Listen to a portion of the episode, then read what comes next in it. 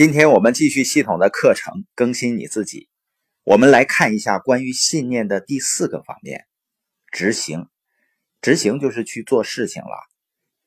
这里有一个概念叫“少于无法则”，什么意思呢？就是如果你有个想法，需要付出行动；如果你的工作清单上有一件事情需要你马上去做，只需要不超过五分钟就可以完成的，那你现在就去做。不要让那些事情堆积起来。如果事情只用不到五分钟就能做完，就要马上去做。关于信念的第五个方面呢，是谅解。这个词太重要了，因为我看到太多的人因为不能谅解别人，而让自己一直耿耿于怀。实际上，每个人啊都会经历过一些不如意，生命中呢都会留下遗憾的痕迹，而我们还会为发生过去的事情。和无法改变的事情呢？苦闷。有位神学家是这样说的：“上帝给了我平静，去接受我无法改变的东西；给了我勇气，去改变我可以改变的东西；给了我智慧，让我明白两者的不同。这是一种平静生活的方式。”激励作家安迪·安佐斯呢，有一本畅销书叫《旅行者的礼物》，里面有句话呢，叫“谅解和生活”。他说了三点：第一呢，谅解这种简单的动作能让我摆脱对过去的心魔，因为过去呢已经没有办法改变了。我为自己创造一颗全新的心，一个全新的开始。第二呢，通过谅解，我不会再被毫无成效的思想所淹没。第三呢，通过谅解自己。我从一直纠缠着自己不放的怀疑、恐惧和气馁中解脱出来。从这天开始，我的过去不再控制我的命运。那对于生活中一直止步不前的人，不能谅解自己为什么处于现在这种境况的人，我希望你明白到呢，你每一天都有着一个新的机会。我把它叫做生活草图。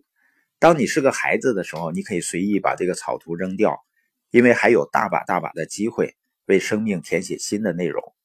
如果你不喜欢，你一甩呢，就把它甩掉了。如果你一天当中某些事情你不喜欢，你一甩它就没有了。我们要这样来对待我们的过去。你要停止鞭打自己，停止对自己苛刻。要知道，每一天都有着一个新的命运被创造出来。当然了，一个人真正的改变啊，需要做出什么呢？做出决定。要做出哪些决定呢？第一个就是你要决定思考。有一个欧洲古语说啊，空洞的思想会招引危险的租客。比如说，一个建筑的很好的别墅，如果放那儿荒了，那会不会吸引流浪汉呢？美国海军将领菲利普康利说啊。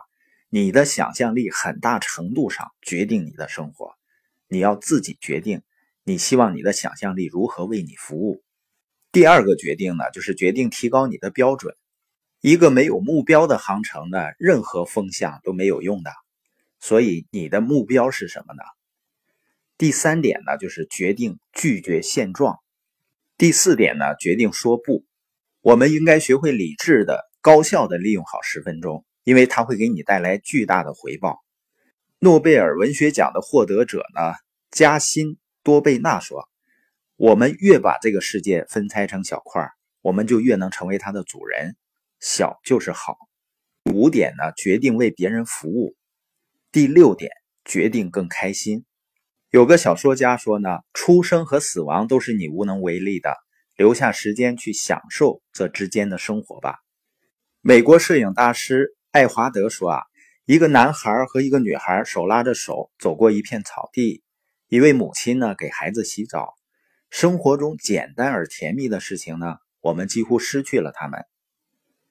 一方面呢，我们太学术性的对待所有的事情了；另外一方面呢，我们把这个世界变得太机械化了。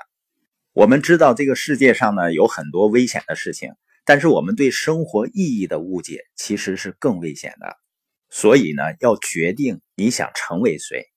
那信念呢，是我们这一堂课的核心。今天你做的决定，将会决定明天你成为什么样的人。